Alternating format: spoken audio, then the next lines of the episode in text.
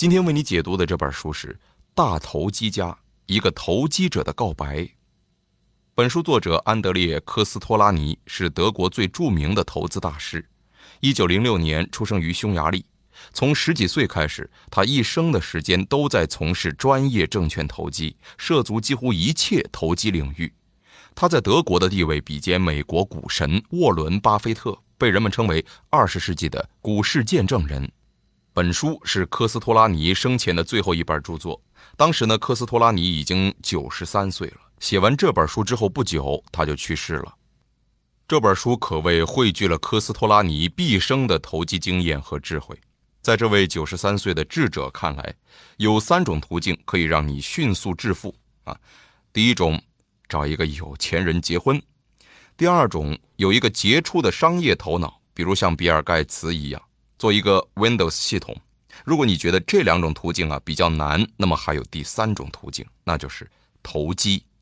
所谓投机，是指做金融交易，比如买卖股票、期货、外汇、债券，或者文玩古董、艺术品以及房地产，低买高卖啊，价格涨了以后卖出去赚差价。在科斯托拉尼的字典里，投机和投资是一个意思。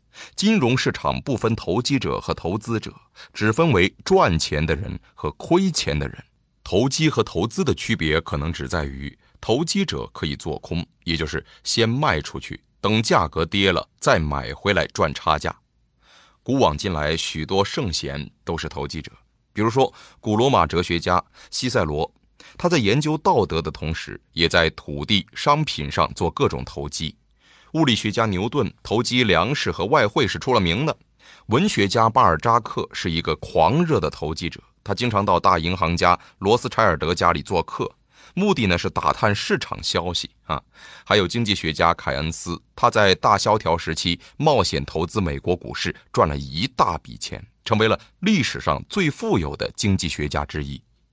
科斯托拉尼不是建议所有人都来做投机，他说，如果你的钱刚好够买房，刚好够生活开销，给孩子交学费，那么你不可以投机，即便是有点余钱，也应该存进银行。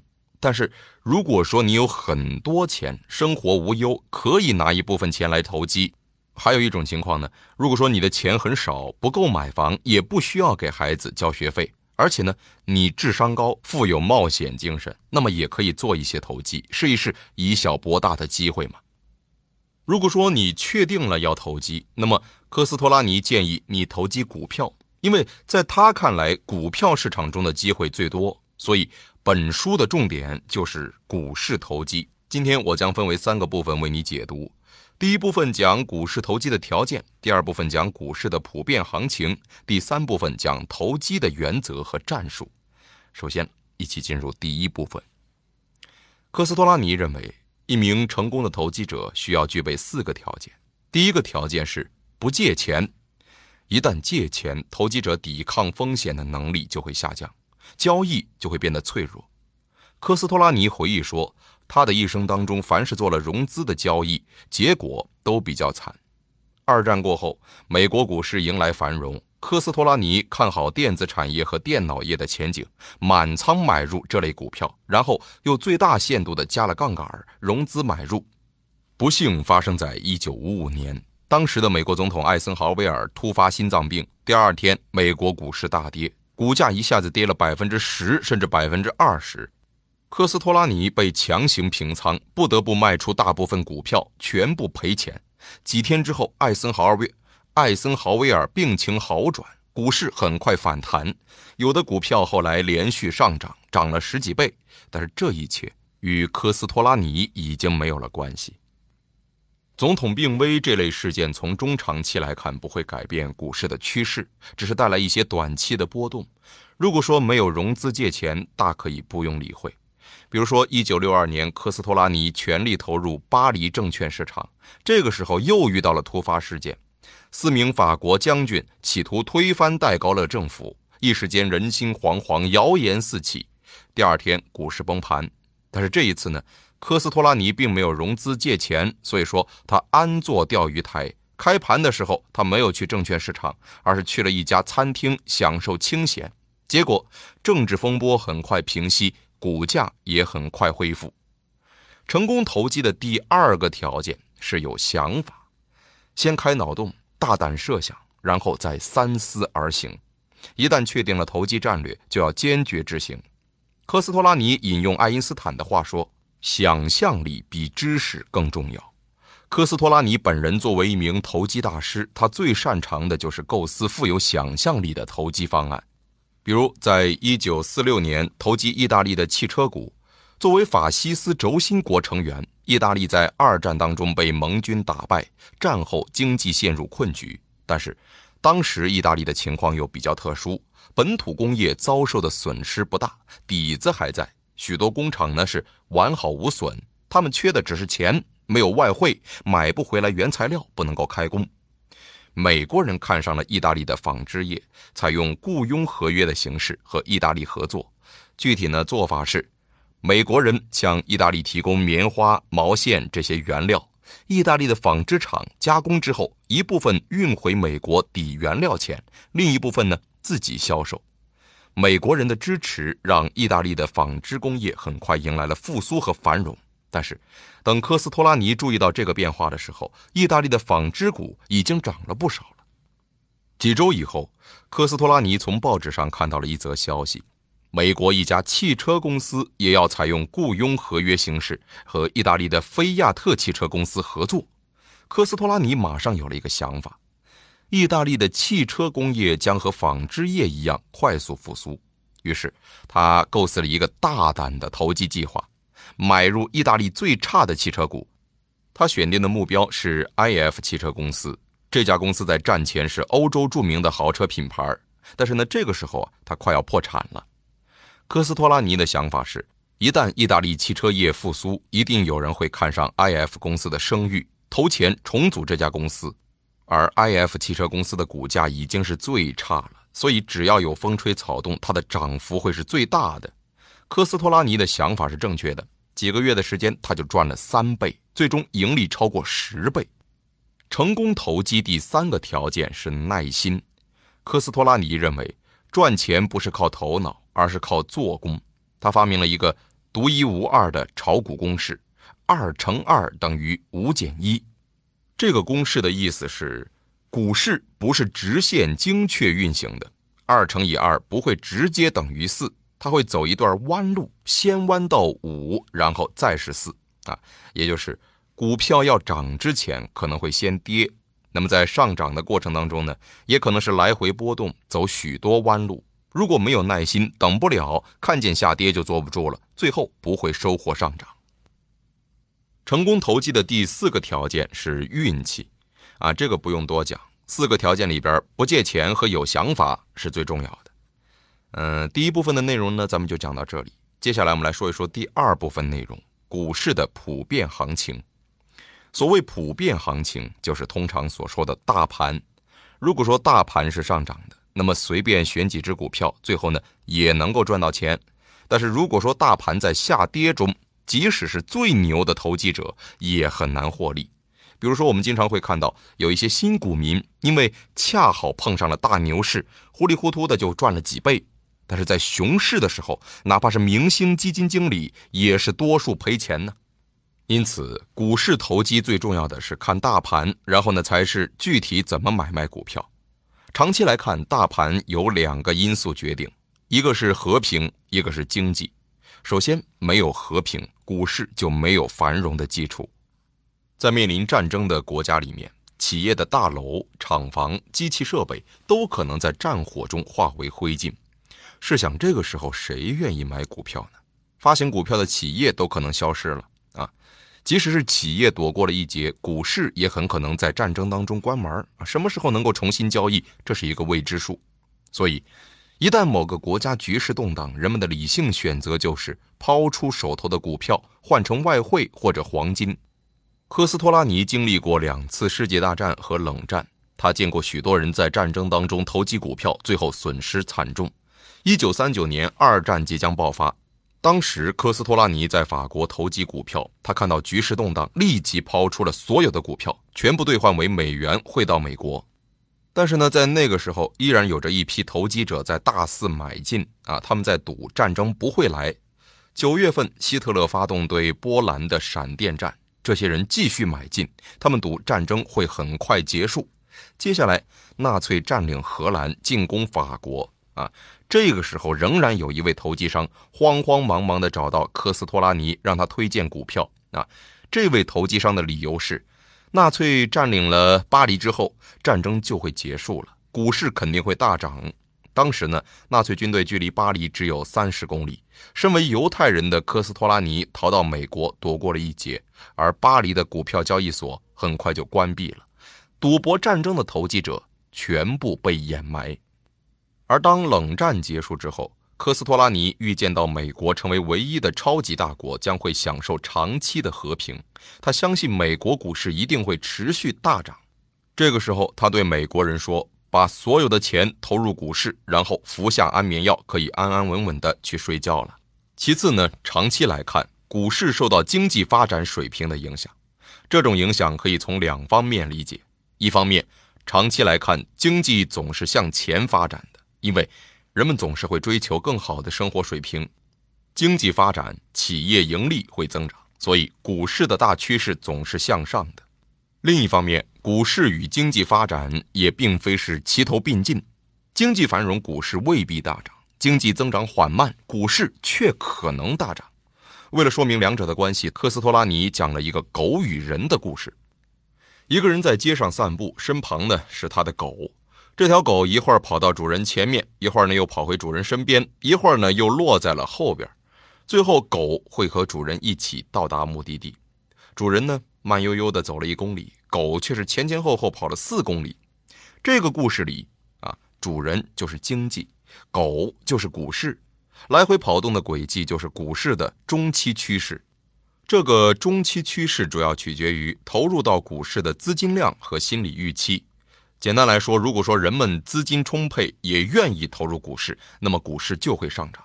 而且呢，只要社会上有了大量的钱，人们最迟在九到十二个月之后就会愿意投入股市。一开始只是少数人这么做，随着股市有了起色，越来越多的人会对股市产生兴趣。总的来说，资金量是最关键的。它决定人们对股市的态度。只要有钱，人们就会对股市积极，股市就会涨。如果说缺钱，股市就会跌。影响股市资金量的因素有五个。第一个是利率，中央银行降低利率，投入股市的资金会增加；提高利率，资金会减少。两者之间的联动取决于市场对利率的敏感度。如果很敏感，那么。比如说，市场预期中央银行会加息，就已经开始下跌。等到央行真的加息了，反应反而小了。如果市场不敏感，即便是央行已经开始加息了，股市仍然会上涨一段。但是呢，胳膊扭不过大腿，只要央行强势加息，股市早晚回调。前边涨得越多，回调的幅度越大。第二个影响因素是通货膨胀。通货膨胀简单来说就是社会上的钱多了。资产和商品的价格都在上涨，而股票呢，既是资产也是商品，价格同样会上涨。所以，科斯托拉尼认为，温和的通货膨胀对股市有推动作用，但是，剧烈的通货膨胀呢，就会伤害股市。一旦通胀很厉害，造成货币严重贬值，人们为了保护自己的资产，会卖出股票，置换为黄金、艺术品、土地、房产等实物资产。这会造成股市下跌。相对于通货膨胀来说，通货紧缩对股市的危害更大。在紧缩时期，一切资产和商品的价格都在下跌，人们什么都不愿意买，因为明天可能更便宜。这个时候的投资原则是现金为王，股票少有人问津。第三个因素是新增股票的数量，新增加的股票呢会分流资金，让股市下跌。科斯托拉尼认为，股市和二手车市场是相似的。如果汽车厂家总是推出吸引人的新车型，还老是降价，二手车的价格自然会降下来。如果说汽车厂新车型少和老车型变化不大，取车时间长啊还不降价，那么二手车价格就会上涨。市场上交易的股票就像是二手车，如果市场上总是有大量新车上市，也就是有大量新股票发行。那么老股票的价格就会下来。第四个影响股市资金量的因素是债券收益，债券也是一种投资品，它和股票有竞争关系，彼此争夺资金的青睐。债券相对安全，如果它的收益率很高，部分资金就会从股市抽出来流向债市，股市资金量就会减少。第五个因素是货币汇率，它的影响是间接的。比如说，一国货币存在贬值压力的时候，可能引发中央银行提高利率，这会间接减少股市的资金量。啊，五个因素说完了，中期趋势就讲到这儿。那么，股市的短期趋势怎么看呢？看供求关系，买的人多，股市就会上涨；卖的人多，股市就会下跌；一样多，股市就横盘。科斯托拉尼回忆说，在他走进巴黎证券交易所的第一天，一位老者就告诉他一条真理：看看你的周围，这里所有的东西都取决于一件事儿：傻帽比股票多，还是股票比傻帽多？哈，好，第二部分内容，股市的普遍行情，咱们就讲到这儿。和平和经济发展水平是股市长期趋势的基础。资金量决定股市中期趋势，买卖双方的供求关系决定短期趋势。接下来我们来说一说第三部分内容：个股投机的原则和战术。科斯托拉尼提出了一个股市的运动模型，这个模型称为科斯托拉尼鸡蛋。他把每一个牛市分为三个阶段。第一个是反弹阶段，股市经过前期的持续下跌，大多数胆小的人已经不敢买股票了。他们抛出所有股票，把钱存进银行，或者是买一些安全的债券。但是在最坏的时刻，少数勇于冒险的投机者开始入场，他们用很低的价格囤积股票，然后股市止跌反弹。第二个阶段是适应阶段，随着股价逐渐上升，新闻媒体的报道吸引了更多的人关注股市。这些人呢，买入股票，又促使股价进一步上涨。第三阶段是膨胀阶段。股市的惊人利润对大众产生了极大的吸引力，那些在反弹阶段初期抛售股票的胆小之辈，现在呢又重新入场了。而第一阶段入场的冒险者，这个时候正在撤离。当膨胀阶段发展到顶峰，所有的股票都从勇于冒险的投机者手中转移到了胆小之辈那里，牛市也就宣布结束。根据这个模型，科斯托拉尼的投机原则就是反其道而行。在反弹阶段，胆小鬼们卖出的时候，你买入；在膨胀阶段，胆小鬼们回来的时候，你离场。这个原则类似于巴菲特所说的：在别人恐惧的时候贪婪，在别人贪婪的时候恐惧。那么，怎么判断股市是处于哪个阶段呢？科斯托拉尼有三个参考指标。第一个指标是看股市对利好和利空消息的反应。熊市中如果出现利空消息，股市不再下跌。但是出现利好，股市就会噌的一下上涨，这就标志着股市迎来了牛市初期的反弹阶段。在牛市中，如果市场对利好没有反应，而一个利空能够导致毁灭性的灾难，那么就表明市场接近膨胀阶段的顶峰，牛市进入尾声。第二个指标是看成交量，科斯托拉尼对成交量的分析与许多主流的看法不太一样，他认为。在熊市中最危险的是阴跌，也就是无量下跌。这说明胆小鬼们还没有大量卖出，那么股价就不可能见底儿。只有到下跌当中出现相当可观的成交量，才说明股票真正转移了，从胆小鬼的手中转移到了冒险者手中。而这些买入股票的冒险者将推动股价进入反弹阶段。在牛市中，情况恰好相反。如果说市场在成交量不大的情况下依然看涨，那么说明冒险者们还没有大量出货，股市前景依然看涨。但是如果说上涨当中成交量不断放大，说明牛市进入了膨胀阶段，成交量越大风险越大，因为巨大的成交量表明股票正在从冒险者手里转移到胆小鬼的手里。第三个指标是舆论风向。当所有媒体都在唱多，而最后一个悲观者也变成了乐观者，牛市就走到尽头了。这个时候最明显的表现就是，你周围那些以前完全不了解股票的人都在谈论股票动向，反过来，当所有媒体都在唱衰股票，最乐观的人也成为了悲观派，熊市也就要结束了。你应该大胆入场。除了反其道而行之外，科斯托拉尼还有一个投机原则：不听信所谓内幕消息。多数股民，特别是新股民，喜欢打探内幕消息，因为他们相信别人知道的比自己多，消息灵通可以带来盈利。但是呢，所谓内幕消息，大多数都是假的，少数即便是真的，也未必准确，未必有用。科斯托拉尼讲了一个亲身经历的故事，可以说是很好的说明了这个道理。一九三零年，科斯托拉尼有一次入住瑞士圣莫里兹的一家酒店。这家酒店是金融界大腕汇聚的地方。在酒店大厅，科斯托拉尼偶然目睹了一场小聚会。参加的人有荷兰壳牌石油公司的总裁亨利·戴特丁、美国标准石油公司董事长沃尔特·提格尔，以及阿姆斯特丹门德尔松银行的老板弗里兹·曼海姆。巧的是，弗里兹·曼海姆正好住在科斯托拉尼的对门有一天晚上，酒店的服务员错把弗里兹·曼海姆的一份电报送到了科斯托拉尼的房间。这份电报是弗里兹·曼海姆发出的一份买入指令，他正在大手笔买入壳牌石油的股票。弗里兹·曼海姆是当时最具有影响力的国际银行家之一啊！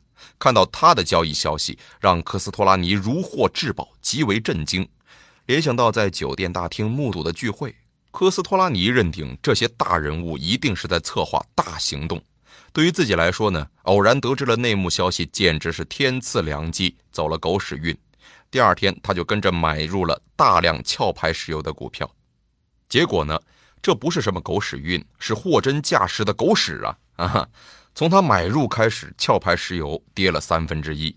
而实际上啊，在那个夜晚之前，科斯托拉尼是看空的这件事儿。给了他一个印象深刻的惨痛教训，再也不听什么内幕消息了。而且，当某些内部人士给他建议的时候，他只会跟着建议反着做。科斯托拉尼的两个投机原则，咱们就讲到这儿。接下来，我们来看一看他的投机方法。先来说如何选股。许多分析师习惯把股票分为两类，一类呢称为保守型股票，通常是低市盈率的蓝筹股。另一类称为投机性股票，通常是高市盈率的成长股、科技股等等。啊，他们认为市盈率指标可以用来衡量股票的价值，市盈率低代表股价被低估，市盈率高代表股价被高估。所以买保守型蓝筹股安全，买投机性成长股、科技股危险。科斯托拉尼说：“这种分类完全错误，是安全还是危险与买什么股票没有关系，取决于你买多少。比如说，你十倍杠杆买入最优质的蓝筹股，安全吗？不安全，风险极大。而你找一只市盈率最高的科技股，买少一点，危险吗？不危险，这是安全的。所以，科斯托拉尼认为，不要高估成长股的风险，而是要看到这类股票蕴含的巨大机会。”成长股一般来自于增长型行业，比如新兴行业或者是高科技行业，未来的增长空间很大，股价可能会上涨几十倍甚至几百倍。他甚至说，如果你想从股市投机当中致富，你就得买成长股。但是呢，有一点需要注意了，如果说某只成长股已经被公众发现了，那么它的股价往往特别高，很可能未来数年的增长已经被透支了。这个时候追高并不明智，怎么办呢？等待行业的洗牌机会。一般来说，增长型行业的发展路径是一个之字形，过程当中呢会经历多轮的快速增长和后退调整。在发展初期，大批企业涌现，每家企业都能够获得快速的增长。经过一段时间的扩张之后，行业的增速会放慢，开始出现萧条。行业内的企业会经历一轮筛选和淘汰，只有实力强的企业可以度过危机。筛选结束后，行业开始二轮增长，最终每个增长型行业只会留下少数几家最有实力的企业，他们形成寡头垄断。所以，如果说在一轮增长当中你没有赶上早班车，那么不妨耐心等待行业的调整期，找机会中途上车。还有一类股票也是科斯托拉尼的最爱，那就是逆转股。所谓逆转股，是指那些出现亏损、陷入危机、面临破产的企业。他们的股价呢，通常都在低谷，如果说未来他们能够实现逆转，扭亏为盈，度过危机，那么股价会很快回升。当然，并不是每一个陷入危机的股票都能够逆转。在购买之前，必须想一想这只股票为什么能够逆转。比如说，我们来看一看，科斯托拉尼曾经买入了克莱斯勒汽车公司的股票，当时克莱斯勒面临破产，股价从五十美元跌到了三美元。科斯托拉尼之所以买入，是因为克莱斯勒的新总裁艾科卡。艾科卡是汽车界的传奇人物，他从推销员一路做到福特公司的总裁。福特汽车分期付款的销售模式就是他首创的，而且呢，他很擅长开发新车型，野马、美洲豹这些畅销车型就是艾科卡主导开发的。当时的克莱斯勒面临三个问题：一个是车型老化，产品积压严重；二呢是内部人心涣散，士气低落；三呢是财务混乱，奢侈浪费。艾科卡入驻克莱斯勒之后，先从提振士气、压缩成本开始。他并没有按照通常的做法选择裁员，而是提出共同牺牲，把自己的年薪从三十六万美元降到了一美元。这在当时的美国是破天荒、从未有过的。艾科卡的以身作则，极大地鼓舞了克莱斯勒公司的士气。各级员工接受降薪，主动节约各项开支，公司的财务成本很快就减了下来。之后，艾科卡开出了新的规划，着力解决车型老化问题。艾科卡的魄力和策略让科斯托拉尼看到了克莱斯勒逆转的希望。后来，从克莱斯勒这只股票上，科斯托拉尼获得了五十倍的收益。好，选股方法也就说到这里。科斯托拉尼推荐购买成长股和逆转股啊。最后呢，我们再来说一说买卖时机。科斯托拉尼介绍了两个规则，第一个是连升连降规则。所谓连升。就是股价波浪式上涨，每一波的高点都超过上一波的高点。如果价格走势都是这种状态，那么股价还将继续上涨。而连降呢，是股价波浪式下跌，不断跌破低点。这种走势预示着股价下跌将会延续。第二个是 M and W 规则，M 类似于双顶，W 类似于双底。如果说出现双顶，那么股价触碰到了天花板。在这个位置不断有人在出货，股价会由涨转跌。如果说出现了双底，说明有人在这个位置买入，或者是有大量资金想要维持股价，股价会止跌上涨。到这里，《大投机家》这本书的主要内容就为你解读完了。简单的来回顾一下主要内容：科斯托拉尼反对借钱炒股，他认为股市投机最重要的是要有自己的想法啊。投机要看趋势，股市的长期趋势呢，在于政治稳定和经济发展；中期趋势在于资金量，短期趋势在于供求关系。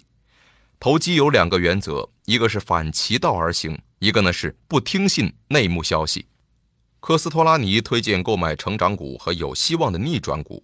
如果股票保持连升，那么就可以继续持有；如果出现双顶不能突破，那么就是卖出的时机了。科斯托拉尼说过，投机并不容易。如果太容易的话，就没有矿工、伐木工啊，每个人都去投机去了。而投机当中最难的是有自己独立的见解，以及和多数人反着干。如果有勇气做到这两点，你就脱离了百分之九十的股市赌徒，从此踏上大投机家的成长之路。好，大投机家这本书就为你解读到这里。听书笔记在音频下方，我们明天见。